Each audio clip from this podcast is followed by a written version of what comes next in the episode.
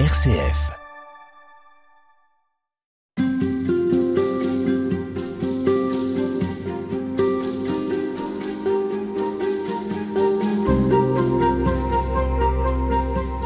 La foi est une aventure tout comme l'écriture, et les écrivains sont peut-être même les premiers à percevoir ce qui nous dépasse, en tout cas savoir partager ce qui est plus grand que nous. Alors je ne sais pas si Dieu prend la plume, il a en tout cas inspiré beaucoup d'écrivains et c'est ce qui vous a intéressé, Emmanuel Godot. Bonjour. Bonjour. Vous êtes l'auteur du livre Les passeurs d'absolu aux éditions Artege. Vous êtes vous-même poète, vous vous intéressez depuis longtemps aux grandes figures spirituelles de la littérature et c'est comme agrégé de lettres que vous enseignez en classe préparatoire au lycée Henri IV à Paris et à l'Institut catholique de Lille. Alors dans ce livre, on va y revenir tout au long de cette émission, vous avez choisi un certain nombre d'écrivains. Qu'est-ce qui vous a particulièrement intéressé chez ceux que vous appelez les infatigables chercheurs de sens? Ces infatigables chercheurs de sens, ben, c'est la hum, variété déjà des, parcours, des chemins euh, euh, spirituels et euh, évidemment la hum, qualité de ces écrivains, mais vraiment la diversité des sensibilités. Certains qui vont euh, être plus ténébreux, d'autres plus lumineux que d'autres. Et, euh, c'est cette euh, singularité de chaque trajectoire qui fait la, l'importance de ces, de ces témoignages.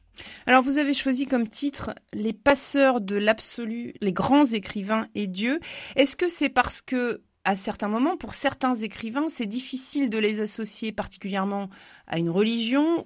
Euh, est-ce que l'absolu, euh, c'est la transcendance, tout simplement? En tout cas, est-ce que chez ces écrivains que vous avez choisis, il est parfois difficile de saisir quelle a été leur, euh, leur religion, ou au contraire, ils sont tous catholiques ou chrétiens? Est-ce que c'est facile d'identifier leur, leur religion?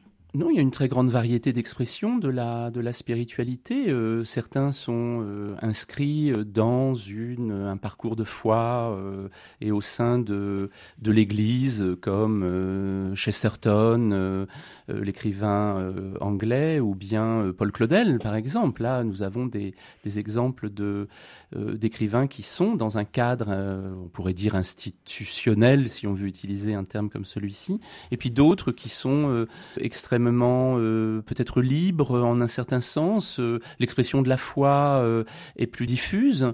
Je pense à des trajectoires comme celle de Louis Calafert, ou bien même la trajectoire d'un Victor Hugo qui est très très chaotique par rapport aux, institutions. Donc l'absolu était une manière de dire que ce qu'ils ont en commun, c'est de travailler à chercher la flamme dont la vie humaine a besoin pour être euh, pleinement elle-même.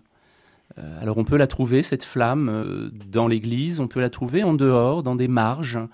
le dénominateur commun, c'est vrai que c'était donc 25 écrivains qui ont tous un rapport au christianisme, d'une manière ou d'une autre soit au judaïsme, euh, pour beaucoup au christianisme. Je suis resté dans, euh, disons, cette, cette grammaire euh, métaphysique, spirituelle, entre guillemets, commune, pour une raison, là, peut-être tout simplement de, de compétences personnelles, d'appétence et aussi de cohérence, parce que les 25 sont très singuliers. Si vraiment on avait des parcours peut-être dans d'autres types de spiritualité, là on aurait couru le risque du capharnaüm. En tout cas, c'est vrai que ce qui est passionnant, c'est qu'on découvre euh, une foi qui est exprimée de manière très personnelle. Vous avez réussi, à travers des détails, à travers des moments de leur vie, à travers euh, des écrits, bien sûr, à raconter ce qui avait fait leur foi, ce qui avait fait aussi leur parcours très souvent, euh, avec, comme vous le disiez, des vies parfois un peu chaotiques, un peu bousculées, comme le sont aussi les nôtres. Halte spirituelle, Madeleine Vatel.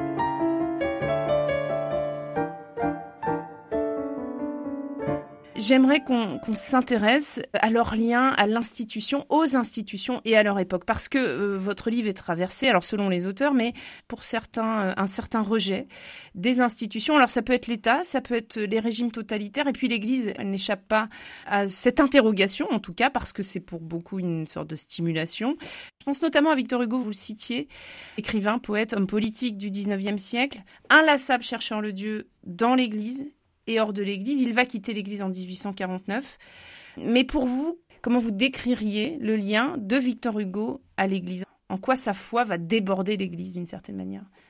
Alors, euh, Hugo euh, s'est toujours défini comme euh, un croyeur. C'est un terme qu'il utilise hein, pour dire qu'on ne peut pas vivre sans la foi. Donc, il ne peut pas imaginer une vie sans Dieu. C'est absolument impossible. Donc, il commence effectivement. Il est d'abord ce qu'on appelait à l'époque un ultra-catholique au moment de la Restauration, après l'Empire. Et puis, progressivement, Hugo a cette caractéristique qu'il va épouser au fond son siècle et tous les mouvements profond politique, philosophique de son, siècle. Et effectivement, euh, il va être traversé par ce désir à un moment donné de s'émanciper d'une Église qui euh, résiste au mouvement euh, inéluctable de démocratisation de la société. Et euh, Hugo va éprouver euh, très très vite, enfin très vite, non pas si vite que ça d'ailleurs, je, ça, vous l'avez dit, c'est autour de, de 1848, le moment pivot c'est vraiment 48. Il va éprouver le besoin, comme d'autres d'ailleurs, comme George Sand, comme beaucoup de romantiques, de considérer la société humaine elle-même comme le champ d'application des principes de fraternité, de justice, euh, de lutte contre ce que nous appellerions les inégalités, que, Hugo appelle la misère, évidemment, on se souvient des Misérables, que, Hugo va concevoir d'ailleurs son roman Les Misérables comme une, une Bible profane, une Bible laïque, avec une sorte de, de catéchèse, mais qui doit dépasser effectivement l'Église pour aller chercher les consciences de chacun en dehors des peut-être des, des, dogmes, en dehors des, de la liturgie instituée. Voilà, donc c'est un mouvement, si vous voulez, de chez Hugo vraiment qu'on appelait un mouvement humanitariste mm. euh, à l'époque, d'aller chercher vraiment euh, ces grands principes évangéliques, de les euh, de les diffuser au sein de la société, au fond, comme s'il n'y avait pas besoin de d'un sacerdoce spécifique. D'autant que l'écrivain lui-même, hein, le poète lui-même, se se considère comme un prêtre. Mm. Il a reçu vocation finalement à, euh, à, entre guillemets, évangéliser par ses moyens propres. On retrouve des accents de ce qu'on entend parfois aujourd'hui aussi, d'aller à la périphérie, d'aller à la rencontre du monde. Là, on est au 19e siècle, donc évidemment, tout ce qui aujourd'hui pourrait nous paraître acquis ne l'est pas à cette époque. Ben, ne l'est pas, il ne l'est pas, ne l'est toujours pas d'ailleurs aujourd'hui. Je pense que effectivement ces questions-là, est-ce que finalement le le, nos, nos, idéaux démocratiques ne sont pas euh, une laïcisation des principes de, de l'Évangile. On n'est mm. peut-être pas sorti de cette dichotomie ou de cette, de cette interrogation-là. Mais oui, vous avez raison. En tout cas, le, le, les, le questionnement d'un Victor Hugo ou d'une George Sand euh, sont toujours actuels.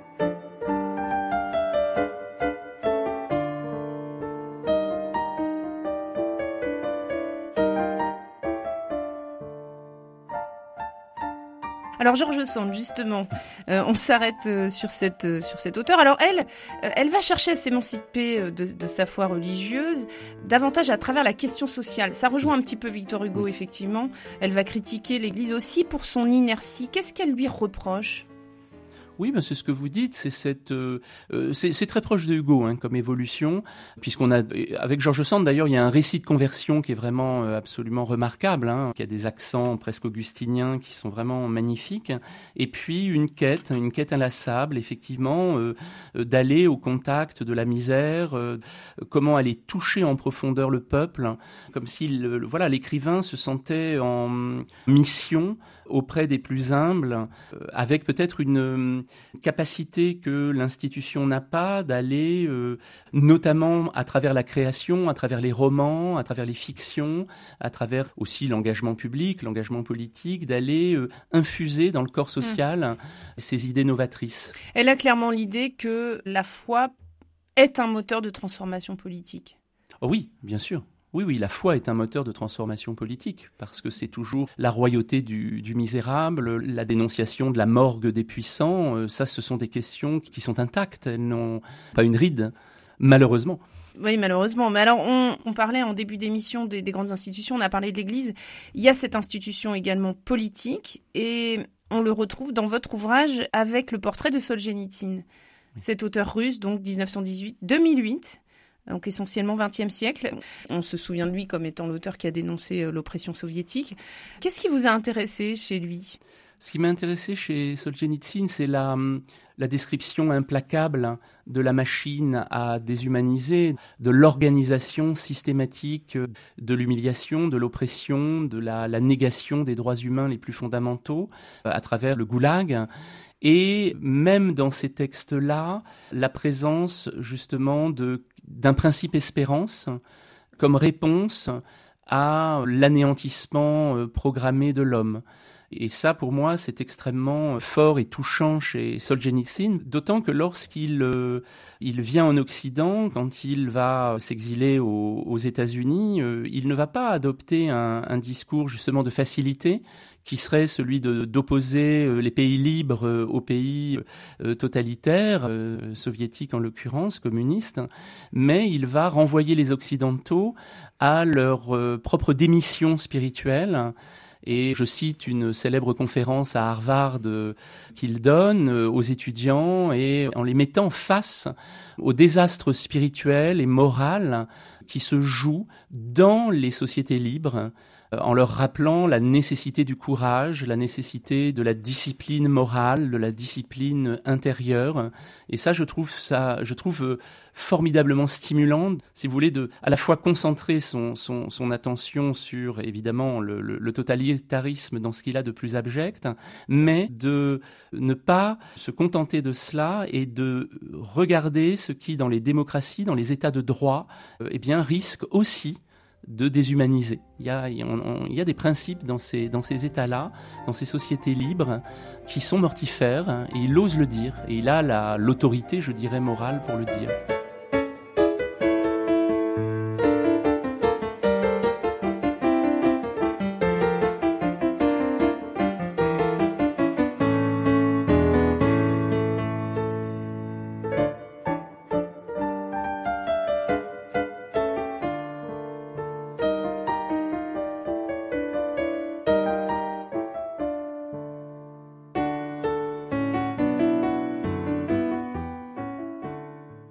Questionnements qui sont abordés dans cet ouvrage, vous abordez leur conversion personnelle pour certains. Dans certains récits, la conversion euh, a été un moment assez extraordinaire, ou en tout cas un moment important. Je voudrais que vous nous parliez de celui de Paul Verlaine. On s'y attend pas forcément à découvrir euh, la conversion de, de cet auteur auteur emprisonné parce qu'il a tiré ivre sur euh, le poète Arthur Rimbaud. On est au 19e siècle, dans un hôtel à Bruxelles, en 1873. Et donc Verlaine va être condamné, il va devoir aller en prison. Et c'est pendant ce séjour qu'il va vivre sa conversion au printemps 1874. Racontez-nous. Oh ben, euh, la conversion de Verlaine, c'est vraiment... Euh, d'abord, c'est la, la, lecture d'un catéchisme de Gaume qui le transforme. Euh, et puis, je crois que c'est une conversion qui touche parce que elle est c'est celle d'un homme, j'allais presque dire, désarmé, totalement euh, submergé par les contradictions intérieures, par les regrets d'avoir euh, saccagé sa propre vie en réalité. Un, un premier, un mariage euh, qui semblait heureux, qui, qui, qui avait tout pour être heureux. Et au fond, le l'aiguillon de la conversion chez, chez Verlaine, c'est, c'est à la fois comme un repentir et, et une pauvreté morale absolue. C'est quelqu'un qui euh, tout à coup se tourne vers Dieu en disant euh, sauve-moi. Enfin, c'est, c'est vraiment ce geste désespéré que Verlaine ne reniera jamais d'ailleurs, même si euh, son parcours de vie ensuite est, disons, boiteux. Il va claudiquer entre le la foi, euh, les chutes, le blasphème, les, la dégradation morale, euh, physique. Mais c'est quelqu'un qui nous fait entendre euh, parmi les chants les plus, les plus touchants. C'est vraiment le, l'homme, l'homme nu par excellence. Il y a quelque chose comme un, je ne sais pas si c'est Job, mais il y a quelque chose de, de totalement désarmé chez, chez, chez Verlaine, qui s'exprime dans son recueil Sagesse. Moi, j'ai pas grand-chose, je n'ai même plus rien, mon Dieu, mais le peu que j'ai, je te le donne. C'est l'attitude fondamentale de mm. Verlaine. Je n'ai plus rien, mais ce rien que, que, que j'ai, que je suis devenu, euh, je, je te le donne, c'est pour toi. Euh, voilà, c'est ce qu'on entend et, et beaucoup diront, je pense à Léon Blois, je pense évidemment à Claudel, euh, qui a écrit des, des, pages magnifiques sur Verlaine, euh, cet homme qui, ce, cette sorte de faune, euh, de vieux Socrate ivre, dont on se détourne quand on le voit dans la rue, parce qu'on a vraiment l'impression d'avoir affaire à, à, un clochard, un ivrogne, et et ce qui est très touchant, c'est que la grâce, au fond, opère quand elle veut, où elle veut. C'est-à-dire, c'est cet homme-là, c'est ce, cet être, on, dirait, euh, pardonnez-moi le, côté familier, mais déglingué. C'est dans cette, cet être cabossé que les hymnes les plus beaux, que les chants de, de, de confiance les plus beaux se font entendre ce que vous dites, ça fait vraiment penser à ce que la façon dont il s'est converti, puisque vous racontez qu'il va se, c'est lui-même qui raconte comme il se prosterne au pied de la croix en sanglots. Euh, ça correspond finalement à, toute sa vie, euh, de, tout donner, de, n'être plus rien. Oui, Verlaine, c'est ça, ça ne ment pas, c'est pas quelqu'un qui serait là dans le règne des apparences, euh, c'est, c'est, quelqu'un qui, qui, qui vit en pauvreté, voire en misère.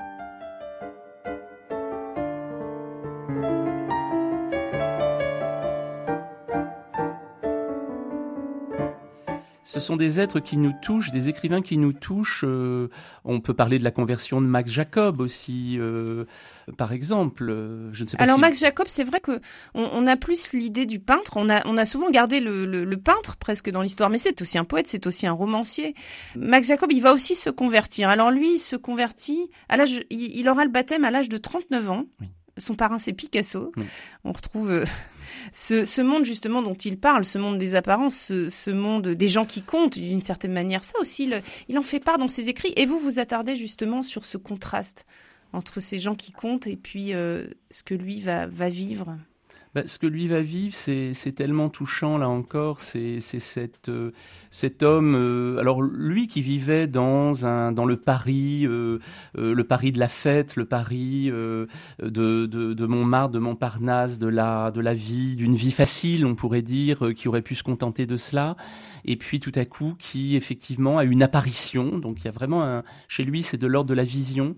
Euh, la vision surnaturelle qui vient le, le euh, littéralement le chercher dans cette dans cette vie euh, certes brillante mais qui ne nourrit pas profondément spirituellement et puis qui va aller se retirer à Saint-Benoît-sur-Loire, qui va devenir comme un, à la fois un ermite, un mais, mais c'est le pèlerin Mac Jacob, donc c'est que c'est c'est quelqu'un qui, dans sa, sa manière de parler de sa foi, et évidemment qui va être rattrapé malheureusement par le, l'antisémitisme, qui va être euh, déporté et qui meurt en, avant la, la déportation, mais euh, euh, il y a un tragique de l'histoire qui vient rattraper Jacob, Mac Jacob, et, et tout cela fait donne à ses, à ses écrits euh, poétiques notamment une, une profondeur existentielle qui, ne, qui vraiment vient nous chercher. Ça fait partie de ces poètes un petit peu dans d'autres ordres d'idées, mais comme, comme Nerval, ces, ces, ces êtres qui nous paraissent totalement à nu quand ils nous parlent et qui vont nous, nous rejoindre dans notre humanité et notre humanité blessée euh, euh, à travers les âges. Donc euh, oui, Jacob est un, est un formidable passeur d'absolu. Vous citez l'un des versets de, l'un de ses poèmes. Toi seul de mon âme connais les cicatrices, Seigneur. Ces gens-là croient qu'on a des truffes dans le cœur. C'est quand même fabuleux. C'est fort, oui. Ben oui, c'est ça. Cette manière, oui, Jacob vient nous dire ça. Fondamentalement, nous sommes des êtres euh, qui, en quête de sens, nous avons besoin d'un aliment fondamental qui est la, celui de la parole avec un grand P. Euh, et on ne, cet aliment-là, on le trouve, euh, oui, on le trouve dans la Bible, on le trouve dans l'Ancien, dans le Nouveau Testament. Et nous avons besoin de cela. Nous avons une fin fondamentale de cela. Et ceux qui croient que nous avons une truffe dans le cœur, mais on pourrait le dire aujourd'hui, tellement il nous aide aussi à nous défendre contre les, la, les, les, manières de, de, de réduire l'homme mm. dans le monde contemporain euh, euh, je crois que ces écrivains-là viennent, euh, bien sûr, ont, vécu au XVIIe, au XIXe, au XXe siècle, mais ils viennent nous rejoindre. Dans leur parole est, d'une telle force et leur trajectoire personnelle est d'une telle force que elles viennent nous rejoindre dans nos dans nos blessures contemporaines pour les regarder, pour considérer qu'elles ne sont pas anormales et puis pour les pour les soigner. Quel recueil de poèmes vous conseilleriez à nos auditeurs de Max Jacob, on parle Oh ben il y a un texte qui s'appelle le, Tartuffe qui est vraiment euh, absolument euh, passionnant sur cette question-là. Euh, après, j'aurais presque envie de dire, j'ai du mal à choisir. je vous renvoie à une magnifique édition complète, de, notamment chez Gallimard dans l'édition Quarto. vous aurez une préface de Guy Goffet qui est magnifique et c'est une très très belle édition. Il y a tout, tout Mac Jacob pour je ne sais pas si c'est 25 euros, mais ça vaut le coup. Ça vaut le coup, oui.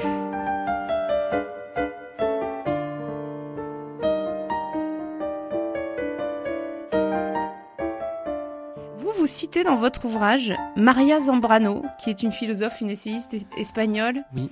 Euh, sa conversion, elle vous a aussi interpellé oui, alors euh, la conversion de Maria Zambrano, c'est pas tant dans les faits que dans la, la pensée elle-même, au fond, qui se qui euh, euh, se tourne vers le vers le principe espérance et euh, et qui qui nous montre que l'interrogation philosophique n'est pas antinomique avec avec la foi en fait et la confiance dans les dans la dans la vie. Euh, c'est pas pour revenir à Paul Claudel, mais il y a une chose qu'on oublie toujours chez Paul Claudel, et c'est lié à la question sur Maria Zambrano, qui est philosophe, qui est voilà, qui euh, qui mène l'exercice de la spéculation très haut. Euh, faut pas oublier que chez Claudel, vous avez la conversion que l'on connaît, c'est-à-dire le chemin de Damas, la révélation derrière le pilier à Notre-Dame en écoutant le Magnificat, mais vous avez quatre années ensuite de lecture quotidienne minutieuse, pour ne pas dire vétilleuse, de la somme théologique de saint Thomas d'Aquin. Et donc la conversion de Claudel, on a toujours l'impression que c'est la fulgurance, mais cette fulgurance, elle n'est que, si vous voulez, le l'élément apparent, l'aiguillon, et en réalité, la conversion de Claudel, elle est extrêmement rationnelle, elle est, elle est profonde, elle est pensée, elle est réfléchie, et pendant quatre ans, il va, entre 1886 1890, il va euh, étayer intellectuellement, théologiquement, euh, sa foi. Donc c'est un, c'est une conversion qui n'est pas aussi fulgurante qu'on le, qu'on le dit habituellement dans le récit où on ne, on ne retient que le point de départ. Mais peut-être que c'est ça qui est intéressant à entendre chez nos écrivains. Et ça fait écho aussi à, ce qu'on peut entendre aujourd'hui, c'est que la conversion, elle, elle n'est, elle n'est jamais qu'une fulgurance. Elle se creuse derrière. Elle se creuse, bien sûr. Bien sûr, la conversion, c'est le moment de pivotement, c'est un moment de dévoilement, de révélation, de tout ce qu'on veut, mais derrière cet instant-là, vous avez tout un travail en profondeur, d'ailleurs qui a commencé auparavant. En fait, on s'aperçoit, évidemment, les, les, les, convertis le disent toujours, qu'il y, a, euh, il y avait tout un chemin euh, qui précède. Comme dit Julien Green, c'est un miracle lent une, euh, une conversion. C'est une très belle expression de Julien Green. Euh, un miracle lent. Et puis, effectivement, il y a tout ce sillon ensuite à, euh, à creuser et ce travail intérieur qui est celui de toute une vie en réalité.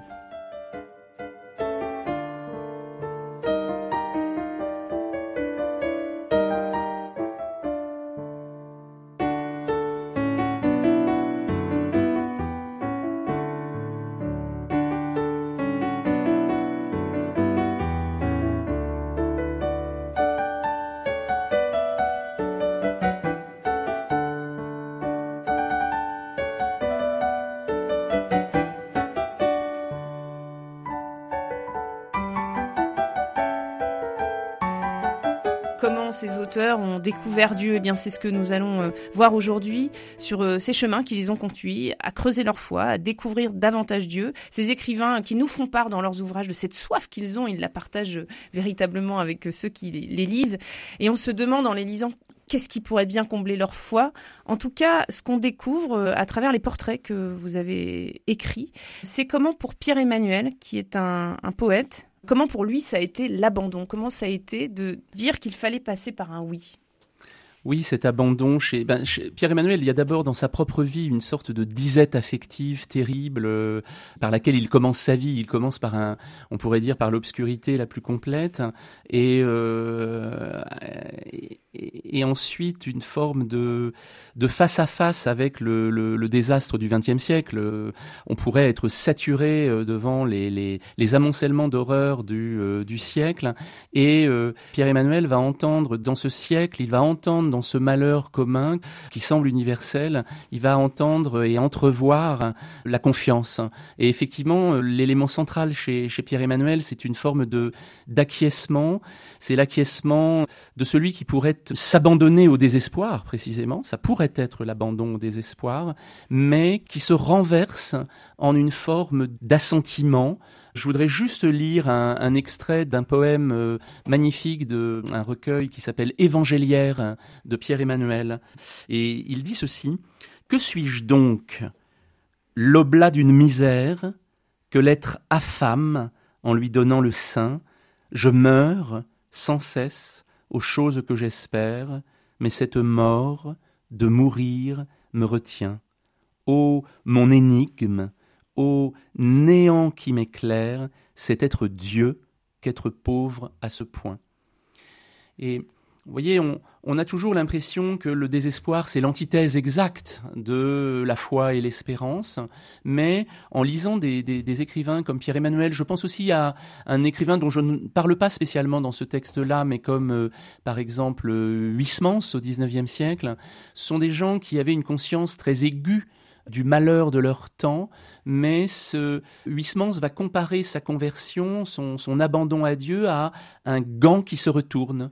Donc au fond, la foi, l'espérance, c'est le désespoir qui se retourne et qui se fait confiance. Mais c'est la même, c'est le même. Mm-hmm. C'est, ça reste fondamentalement lucide.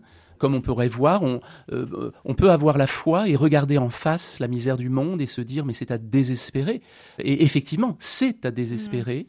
mais dans ce, cette claire conscience, quelque chose se met à chanter, à célébrer, comme si une, une gratitude était possible euh, dans un champ de ruines. Alors, ce qu'il ne faut pas oublier, c'est que ce oui que va donner Pierre-Emmanuel, il le décrit comme quelque chose qui va véritablement le bouleverser. Ça, l'arrache quelque part. Il parle de tremblement, il parle de désolation, d'effroi, de vertige. Ce basculement, cet acquiescement, il ne se fait pas sans douleur. Peut-être que ça aussi, on l'oublie parfois. Oui, parfois, on a une vision de la foi qui serait une assurance tout risque euh, et qui euh, serait au contraire euh, une manière d'atténuer, de, de, de, se protéger contre les, les malheurs de l'existence et contre la violence du vécu. Mais c'est quelque chose aussi qui est... Euh, c'est Claudel qui dit à un moment donné que Dieu, c'est l'hôte qui ne vous laissera plus en repos. Euh, c'est un hôte qui ne laisse pas en repos précisément. Donc c'est tout le contraire de la quiétude. Euh, il y a une intranquillité fondamentale dans l'exercice de l'espérance et l'exercice de la foi. Alors vous citez justement des vers qu'il a écrits dans cet ouvrage intitulé La face humaine. On, on parle de Pierre Emmanuel, un poète du XXe siècle. Dieu me prend pour me changer, je le prie pour être changé. En cette action, la liberté de Dieu étreint la mienne, de sorte que je suis d'autant plus libre que je m'abandonne à lui. Et tout cela euh, ne se fait pas sans, sans, douleur, comme on le disait justement à l'instant. C'est ça le sacré, dit-il. C'est ça le sacré. Le, sacré, c'est le tremendum. Hein. En, latin, c'est le tremblement. Il y a forcément du tremblement. Euh, la, croix n'est pas un, symbole de tout repos. Euh, c'est même tout le contraire. C'est la mise en la mise en mouvement fondamentale de l'être. C'est l'impossibilité d'accepter euh, toute forme d'injustice, d'inégalité, etc. Donc c'est et dans sa propre vie d'ailleurs toute forme de de certitude. La foi, ce n'est pas la certitude. C'est quelque chose au contraire qui est en, en perpétuelle relance, en perpétuelle interrogation. Euh, c'est ce que nous rappelle quelqu'un comme Pierre-Emmanuel, oui. Mmh. Et c'est ça qui est troublant.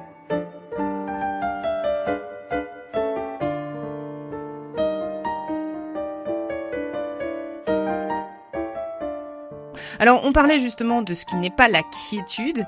Il y a aussi les efforts, la discipline. Et, ça, vous l'exprimez à travers euh, Dante, l'auteur de la Divine Comédie.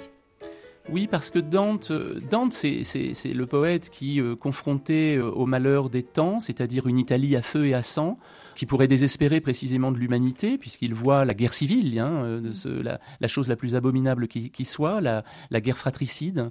Il est extirpé, d'ailleurs exilé de, de, de, sa ville natale, la ville, la ville mère, Florence, pour lui, et il répond à ce malheur du monde par la présentation d'un chemin, et il va léguer à l'humanité un chemin, un pèlerinage intérieur, puisque la Divine Comédie, il se met en scène dans la Divine Comédie, euh, mais il invite son lecteur, au fond, à être lui-même pèlerin et être lui-même conquérant de sa propre euh, vie intérieure à travers euh, un voyage dans l'au-delà.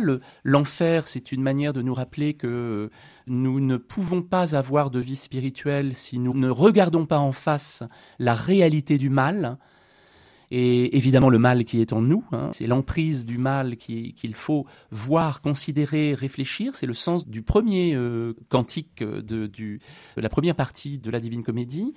Le purgatoire, c'est le combat, c'est le combat intérieur, c'est le combat spirituel, sans relâche, contre justement toutes ces, toutes ces faiblesses intérieures qui sont, chez, Dante, si vous voulez, Dante nous rappelle que notre âme, euh, c'est le, le grand enseignement du purgatoire, notre âme est faite, elle a été façonnée par l'amour de Dieu. Et donc, notre âme aspire à un seul aliment, c'est l'amour infini, euh, miséricordieux de Dieu. Et dès qu'on lui donne un autre aliment, eh bien, il y a distorsion, il y a discordance. Et c'est ça le vice, au fond. C'est la discordance, c'est mettre un mauvais aliment. Mon âme veut l'amour infini et je lui donne de l'argent. Je lui donne euh, la reconnaissance sociale, l'orgueil. Euh, je lui donne euh, la satisfaction de la chair.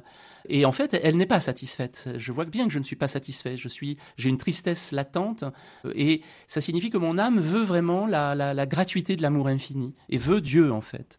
Et une fois que nous avons combattu dans, le purgatoire, eh bien, le paradis vient euh, nous entraîner dans euh, la contemplation de toutes les merveilles euh, qui résultent précisément d'une âme qui est en accord avec son Créateur.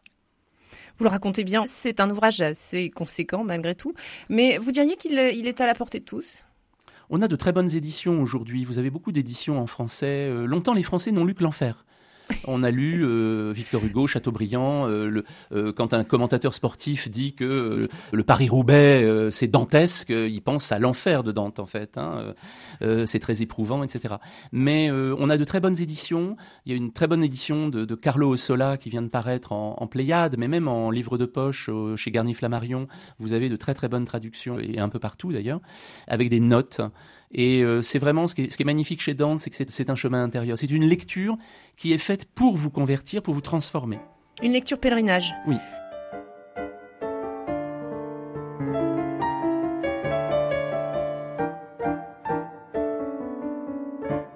Alors, on parle justement de ces différents chemins qui ont conduit euh, les auteurs, les écrivains vers Dieu. Eh bien, il y a un des chemins, c'est l'Église, tout simplement, et c'est euh, Flannery O'Connor, qui est une, écrivain américaine du XXe siècle, qui en parle euh, le mieux pour vous, en tout cas qui en parle bien, dans notamment un ouvrage qui s'appelle Les braves gens ne courent pas les rues. C'est un ouvrage écrit en 1953. Alors pour le coup, c'est une auteure catholique qui assume et évoque sa foi catholique. Pour elle, c'est l'Église le chemin. Oui, pour elle, c'est l'Église, euh, ce sont les, les dogmes. Elle a une, euh, comment dirais-je, une, une, je ne sais pas s'il faut dire une confiance, mais une compréhension même plus, plus profondément de ce que sont les dogmes, c'est-à-dire un, un moyen de nous faire grandir, de nous élever. On parlait de discipline il y a un instant, mm. mais dans un sens qui n'est pas contraignant, qui est euh, en fait une manière de faire avancer notre esprit dans une compréhension qui parfois, de réalité qui parfois nous dépasse. Et donc oui, elle le dit, comme chez Certon d'ailleurs, il y a un, grand auteur anglais qui le dit très très bien également. Donc l'Église n'est pas nécessairement pensée par les écrivains, parce que parfois on associe mhm. l'écrivain à la critique, l'écrivain à la liberté. Euh, donc oui, en un certain sens, mais vous avez, on parlait de Claudel aussi, euh, d'autres euh, qui, Cristina Campo fait partie de ces 25 écrivains, écrivains italiennes, Cristina Campo qui va nous nous dire la beauté de la liturgie, par exemple. Elle, elle dit à un moment donné que elle raconte l'histoire d'une de ses connaissances qui se convertit en voyant deux moines hmm. euh, simplement incliner la tête devant l'autel. Et c'est ce petit geste-là qui va convertir euh, cette, cette, cette, connaissance. Donc euh, oui, beaucoup d'écrivains, et, Flannery O'Connor en, en, fait partie, oui. Elle dit le dogme chrétien est à peu près la seule chose dans ce monde qui respecte et sauvegarde le mystère. C'est peut-être ça aussi qu'on doit reconnaître à l'Église. Sauvegarder le mystère sauvegarder le mystère, euh, nous rappeler la, notre sacralité en tant que précisément créature. Euh, ça c'est quelque chose qu'on ne dit pas souvent, euh, on l'oublie, on, on, parle des contraintes, on voit les devoirs, les limites, les limites humaines de mhm. l'Église ou des églises, hein, mais en réalité il y a aussi une fonction qui est celle de, oui, de fanal dans la nuit, qui est absolument indispensable. Elle nous le dit très bien.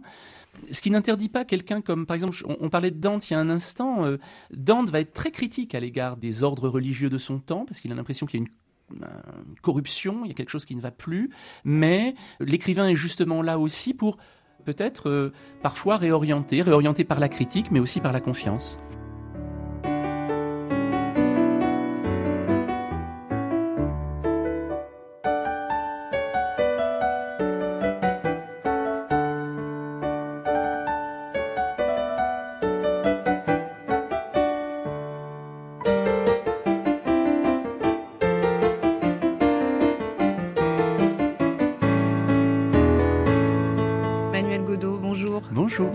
Vous avez cherché dans votre ouvrage Les passeurs de l'absolu aux éditions Artege à, voir ce qui chez chacun d'eux était euh, leur élan, était leur libération aussi par rapport à ce qu'ils vivent, par rapport à leur temps, aux contraintes, aux institutions.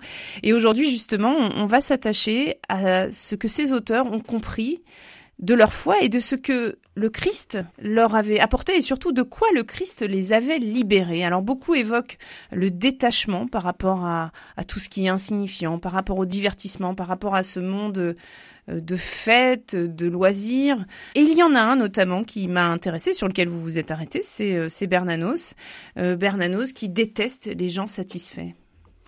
Oui, Bernanos euh, déteste euh, l'évolution aussi de la, société européenne, de la société française en, particulier. Il, il, voit la modernité euh, de façon très...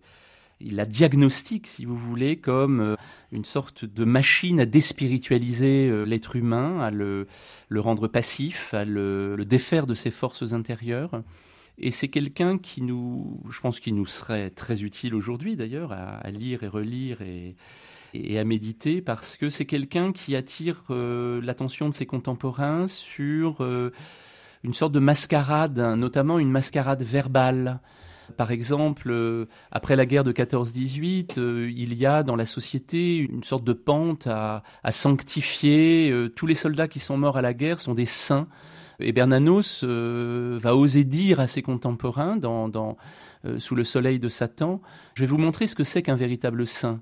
C'est pas ce que l'on en ce que l'on en fait. C'est pas simplement le un héros, un soldat qui meurt à la guerre peut être un héros effectivement, mais la sainteté c'est tout autre chose. Et il va construire son personnage de l'abbé Donissant euh, qui lutte contre le mal précisément comme un comme un soldat pied à pied et qui meurt debout dans son confessionnal. Euh, et voilà, la sainteté, c'est ça. Euh, le reste, euh, c'est la mascarade. Il évoque aussi comment est-ce que la littérature, justement, est là pour faire contrepoids à la défaite collective. Ça aussi, c'est intéressant. C'est la façon dont il considère que Dieu a assigné un rôle à l'Église qui est de rappeler aussi au monde l'esprit d'enfance, l'esprit de joie l'esprit d'enfance, l'esprit de joie, la, la nécessité dans le l'incarnation et dans la lutte précisément euh, à laquelle chaque être est appelé euh, contre la le mal sous toutes ses formes, la nécessité de la prière par exemple dans journal d'un curé de campagne. Il rappelle qu'au fond, euh, euh, c'est l'abbé de Torcy qui, qui dit cela à l'abbé d'Ambricourt, qui lui dit mais tu ne tu, veux affronter la, misère, tu veux affronter l'injustice, mais finalement tu ne, tu ne pries pas assez, tu ne reconstitues pas assez tes forces morales, tes forces intérieures.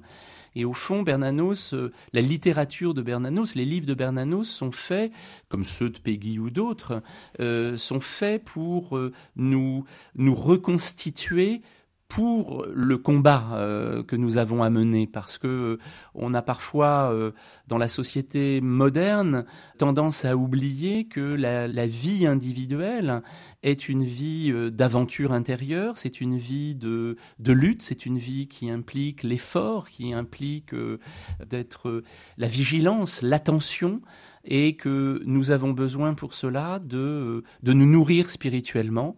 La foi, l'Église, etc. peuvent évidemment nous donner cet aliment, mais la littérature est aussi un des lieux où se joue notre, euh, j'allais presque dire, la constitution de nos, de nos forces intérieures. Donc vous êtes en train de nous dire que pour Bernanos, euh, le Christ libère des servitudes, mais c'est pas sans effort.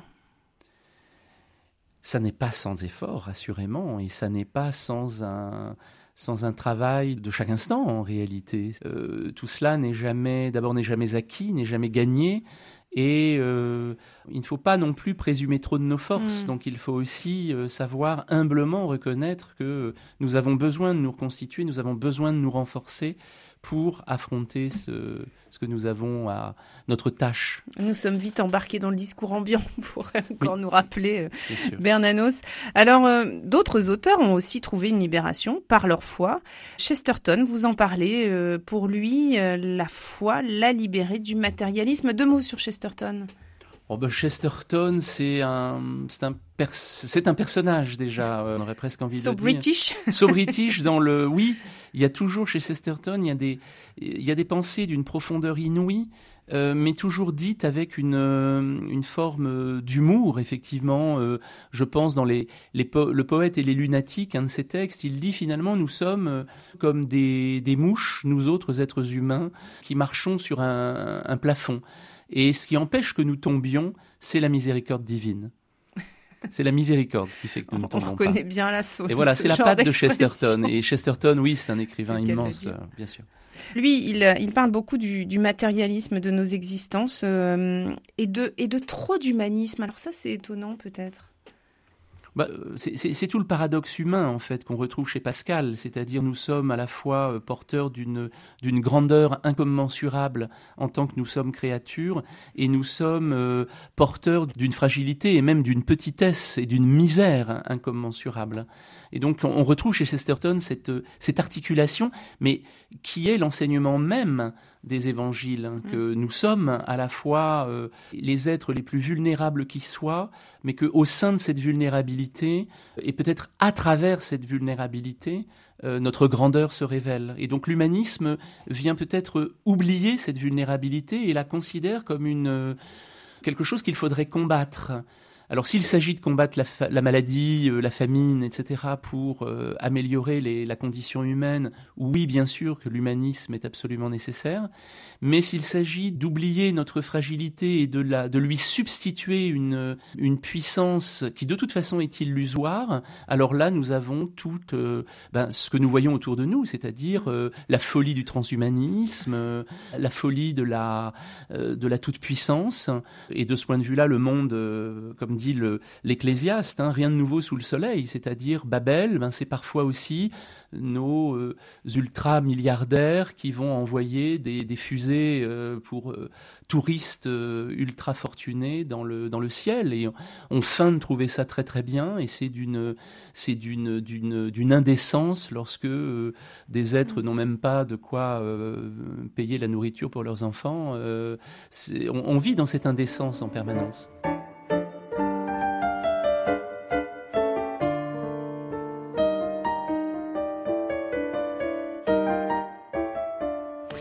Un autre auteur va, nous rappeler justement la dimension miraculeuse de la vie, parce que c'est peut-être ça auquel nous sommes invités à trouver toujours la dimension miraculeuse de la vie. Qu'à Ferté, il va le faire parce que pour lui justement le matérialisme a supprimé cette dimension de notre vie, donner au monde ce qui le fait vivre. Calafert, c'est vraiment la célébration de la vie. C'est, il croit dans le bon Dieu. Alors, il n'est pas dans les églises, dans l'église, ni dans. Il a même, il le dit, il a des textes euh, assez durs euh, contre ce qu'il appelle le cléricalisme, etc. Euh, il, est en dehors, c'est un électron libre. Mais je l'ai mis parmi mes, écrivains parce que je trouve chez Calafert un amour de la vie, une célébration et de Dieu à travers la vie, à travers la beauté, à travers la joie. C'est un auteur italien du XXe siècle. Oui, alors français. Hein. Il, est d'origine italienne. Il est d'origine italienne, hein, euh, mais il est, euh, il écrit en, en, français. Et, et c'est quelqu'un qui va dire, euh, oui, la joie d'être au monde, la joie d'être incarné, l'importance de la prière. La, il faut prier. c'est fondamental dans l'existence. Nous sommes faits pour ça. Je lis hein, quelques, un de ses recueils les plus intéressants s'appelle L'homme vivant. Je suis né au monde par amour de Dieu et pour amour de Dieu, des hommes et du monde. Je suis né au monde pour exploser de vie. Et puis, euh, toujours dans l'homme vivant, il va faire l'éloge de la prière. Établissez ce dialogue avec Dieu qu'est la prière. Vous en avez besoin, et Dieu en a besoin. Vous en avez besoin, et le monde en a besoin. Vous en avez besoin, et votre vie en a besoin. Et ça continue comme ça avec une litanie de besoins, un petit peu comme, comme chez Peggy, c'est magnifique. Donc il répond à la question donner au monde ce qui le fait vivre, c'est la prière. Fondamentalement.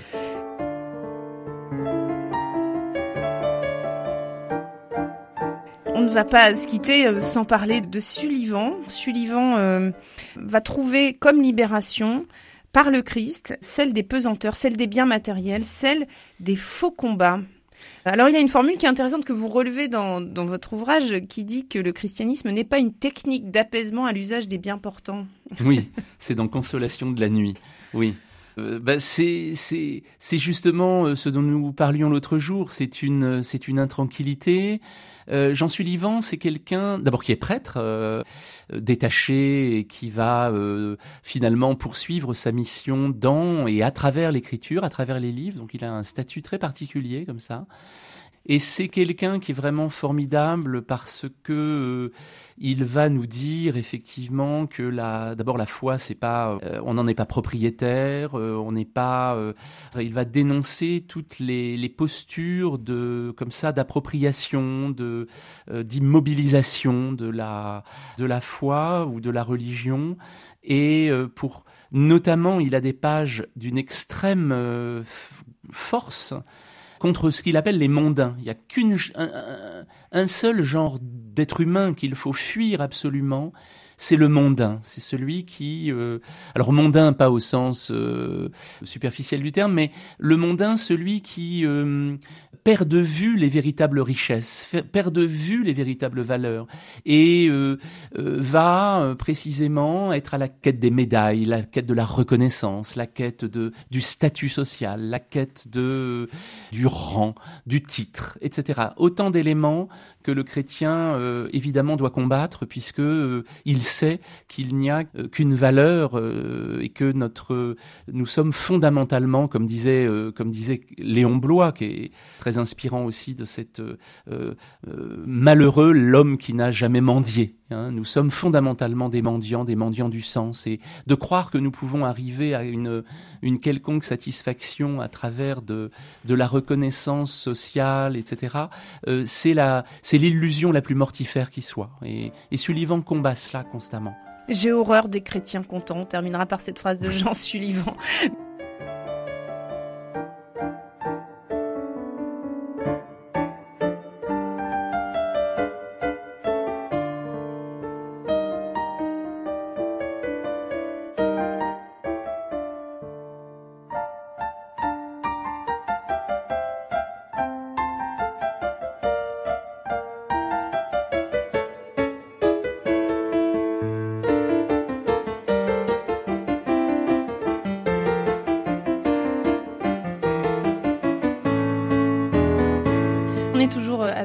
Emmanuel Godot, enseignant à l'Institut catholique de Lille et auteur du livre Les passeurs de l'absolu aux éditions Artege. C'est un livre qui offre une réflexion, une découverte de près de 25 auteurs qui nous disent comment leur foi été un moteur, comment leur foi leur a permis de lire le monde.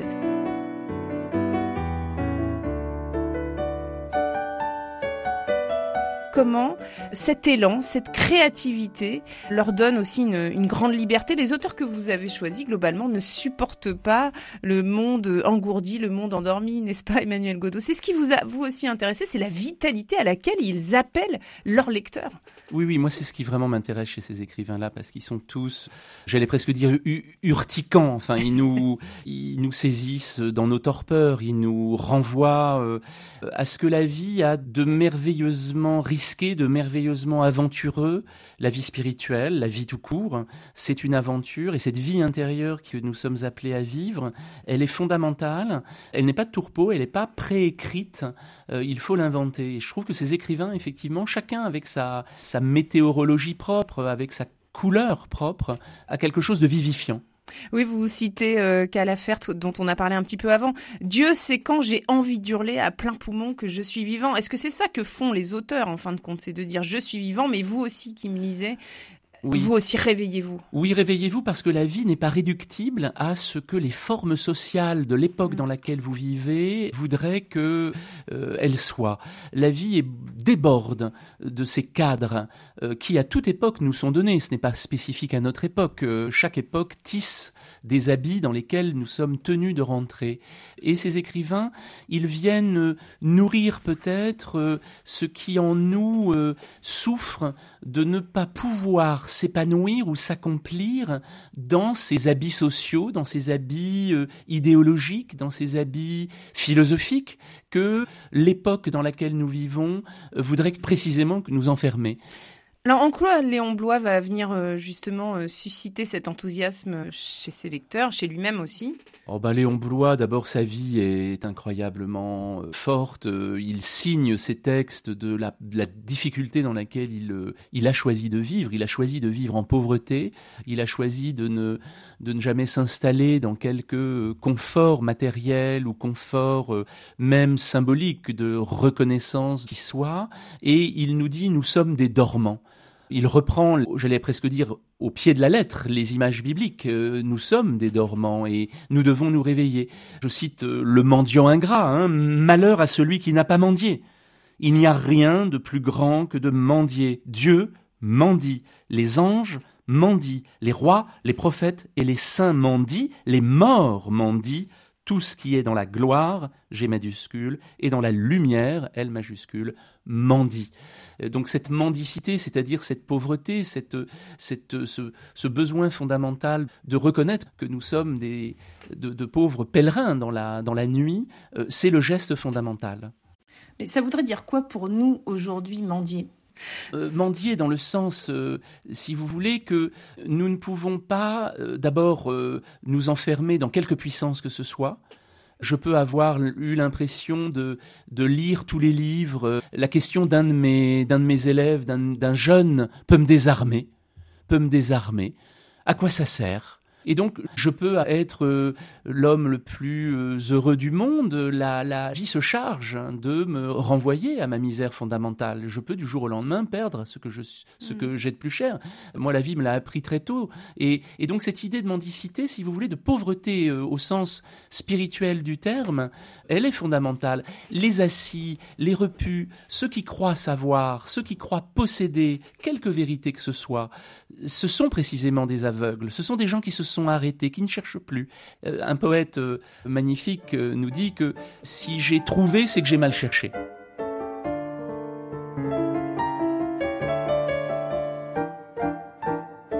Alors il y en a un autre qui cherche, c'est Saint-Exupéry, 1900-1944. On sait qu'il meurt dans un crash de son avion. C'est l'auteur de Courrier Sud, Vol de nuit, Le Petit Prince.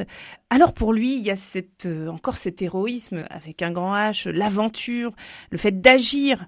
Il invite à se transformer par ses ouvrages d'une certaine manière. Qu'est-ce qu'il attend de ceux qui le lisent? Là, j'étudie beaucoup dans ce texte euh, Les passeurs de l'absolu. Je me suis centré essentiellement sur Citadelle. Je cite d'autres mmh. textes, mais mmh. vraiment. Euh, et euh, ce, qui est, ce, qui est, formidable, on, on, on, le voit avec Le Petit Prince ou d'autres textes très connus de Saint-Exupéry, euh, euh, il y a ce désir d'extirper l'être contemporain, le contemporain, du piège précisément, du matérialisme, du divertissement. On ne peut pas réduire la vie au jeu, on ne peut pas réduire la vie euh, au frigidaire, dit-il déjà. les frigidaires, la politique, les bilans, les mots croisés. Les mots croisés, il intègre ça, effectivement, et je le rejoins sur ces, sur ces questions-là. Il y a, il y a d'autres choses plus fondamentale à faire dans l'existence. Je vais pas m'attirer de sympathie de la part des cruciverbistes, mais bon, je, je, voilà, je peux me cacher derrière Syntex. Mais effectivement, euh, il dit que finalement, il faut faire pleuvoir sur le monde moderne du chant grégorien. C'est Syntex qui nous dit ça faire pleuvoir du chant grégorien, c'est-à-dire il faut, il faut qu'on retrouve le sens de la verticalité, euh, il faut qu'on retrouve le sens euh, des hauteurs, il faut d'une manière ou d'une autre. Alors si la religion nous y aide, c'est très bien. Ça c'est elle qui peut, elle a, elle a, elle a les, les, les, j'allais presque dire les cartes en main. C'est ce qu'elle est capable normalement de produire de, de, plus beau, nous relever, nous élever, etc. Et puis si elle le fait pas ou si elle le fait mal, eh bien il y a la littérature, il y a la poésie, il y a, il y a l'art euh, lorsqu'il n'est pas évidemment démagogique, comme malheureusement aujourd'hui aujourd'hui, il l'est 9 euh, fois sur 10. Euh, il y a une démagogie de l'art contemporain, malheureusement. Lui, il veut que l'homme retrouve un horizon. C'est à, ça qu'il s'attache. Euh. chaque homme est le messager de plus grand que lui-même. Voilà, c'est ça, la, c'est ça la, la, vie, c'est découvrir qu'on que a plus grand que soi en soi alors qu'on l'appelle effectivement, nous on peut avoir la chance si on est croyant de pouvoir dire c'est Dieu, on peut dire ça, on a cette responsabilité d'ailleurs d'en porter témoignage. Un autre dira que c'est le divin, la transcendance, il aura peut-être euh, un vocabulaire ou le mystère, euh, on peut avoir un vocabulaire plus, j'allais dire plus flottant ou plus plus indéfini, mais l'essentiel c'est effectivement de retrouver cette euh, cette verticalité. Il faut pouvoir s'élever, sans cela on est condamné quasiment à une sinon une, stagnation, voire une régression morale et personnelle. Les auteurs que vous avez cités euh, insistent justement sur le fait que la vie spirituelle doit pouvoir prendre une place. On ne peut pas vivre que de frigidaire, comme vous le citiez à l'instant, de bars, de mathématiques, etc. Et ça, c'est très violent, très fort, je dirais, chez les écrivains, de, de ne surtout pas s'en tenir à ce monde qui nous entoure, mais presque comme une vigilance. Oui, oui, c'est un, c'est une grâce d'attention qu'ils apportent au monde à leur manière. Moi, j'ai toujours cru, et c'est tout le sens du travail critique que je, fais depuis 25 euh, ans, euh, de, de, penser que dans l'acte même d'écrire, vous avez quelque chose comme euh, presque comme un credo, c'est-à-dire que à partir du moment où j'écris, l'acte d'écriture vient signaler que quelque chose vaut la peine d'être dit, vaut la peine d'être extirpé du chaos qui nous entoure, et peut-être dessine euh, comme dit Victor Hugo, hein, chaque homme dans sa nuit s'en va vers la lumière, peut-être va commencer à tracer des sillons que euh, nous pourrons approfondir euh, autrement que par la littérature ou par l'art, évidemment. Mais, mais oui, nous avons besoin d'autre chose que, que de l'immédiateté.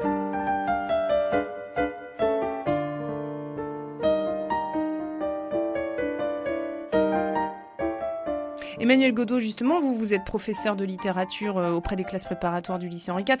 Qu'est-ce que vous avez envie de susciter chez vos élèves? Est-ce que vous percevez qu'ils ont soif de cela? Et comment est-ce que vous faites pour, pour leur dire que oui, euh, Dieu existe, en tout cas pour vous, euh, et qu'on peut le trouver dans certaines œuvres? Bah, euh, Vous êtes dans un lycée public. Oui, mais même euh, la quête de sens, elle est fondamentale. Ça, ça n'a pas de. La, laïcité définit un cadre, disons, de non pas de neutralité à proprement parler, mais disons de de, de, prise en compte de d'une pluralité. On n'est pas dans une dans quelque chose qui serait de l'ordre. Je ne suis pas confessionnel lorsque je parle de, mm. de, mes écrivains, bien entendu, des écrivains, mais si vous voulez, moi je, le vois depuis toujours avec des études, des élèves. J'ai commencé à, travailler en lycée technique euh, à Hénin-Beaumont. Euh, et ma vision de la littérature a toujours été la même. C'est-à-dire, moi, la littérature, elle m'a vraiment apporté euh, un supplément d'âme, m'a apporté du sens. Il y a une musique qu'on trouve chez des écrivains. Et particulièrement chez les écrivains majeurs, ce qu'on appelle des classiques, les grands écrivains, ça existe. Et au fond, chez ces écrivains-là, on trouve une sorte de respiration, une distance à l'égard du contemporain, justement. Mm-hmm. Parfois, on a besoin de ces détours. Et à toutes les époques de ma vie, et avec, quel que soit le public que j'ai eu, j'ai vu un intérêt pour justement cette voix autre que celle dont euh, ces jeunes sont saturés et ultra saturés, c'est-à-dire celle du contemporain. Ils veulent autre chose. Et quand on leur fait entendre autre chose, parce que c'est le travail là aussi, on est passeur, au fond, euh, chaque, euh, chaque enseignant est passeur. Quand on arrive à faire entendre que ça a du sens et qu'on n'étudie pas Baudelaire ou euh, Ronsard ou qui l'on veut pour des raisons de, d'accumulation de, figures de style ou de, de, choses techniques qui ont un intérêt d'ailleurs, mais qui, qui, qui, parfois occultent la, la, la question fondamentale, c'est celle du sens. Et tout simplement, ces écrivains, ils nous disent des choses fondamentales sur ce qu'est l'amour, sur ce qu'est le désir, sur ce qu'est la, la, l'ennui, sur ce qu'est la peur, la peur de mourir, la peur, etc. Et donc, dès que vous faites entendre ce que disent ces écrivains, là on tend l'oreille, parce que la question de l'amour, du désir, de la mort, sont des questions fondamentales, et ces jeunes, ils ont envie qu'on leur parle de ça. Ils en, ils en ont ras-le-bol qu'on leur parle, si vous voulez, de la question du genre, la question, les questions idéologiques contemporaines, contemporaines. Ils en ont marre, ils veulent entendre parler de l'humanité de notre humanité. Et dès que vous mettez l'humanité euh, au cœur, et cette humanité, elle inclut nécessairement les questions fondamentales, qu'est-ce que je fais Quelles sont mes, chandelles pour espérer ben, Il y en a, oui, qui ont la foi, il y en a qui ne l'ont pas, il y en a qui creusent le désespoir, mais euh, tous ces écrivains, ils croient que quelque chose vaut la peine d'être vécu jusqu'au bout. Merci beaucoup Emmanuel Godot. Je rappelle que vous êtes euh, vous-même poète et on a parlé dans cette émission de dernier ouvrage que vous avez écrit, Les passeurs de l'absolu, les grands écrivains et Dieu. Je rappelle que vous êtes professeur en littérature en classe préparatoire au lycée Henri IV, également enseignant à l'Institut catholique de Lille. Dans cet ouvrage, on retrouvera de nombreux auteurs qu'on a cités, Charles Peggy, Chesterton, Ilsoum, Léon Blois, Solzhenitsyn, Flannery O'Connor. Il y en a 25. C'est passionnant et surtout, c'est une ouverture à venir les découvrir plus profondément et à les lire. Merci infiniment. Merci.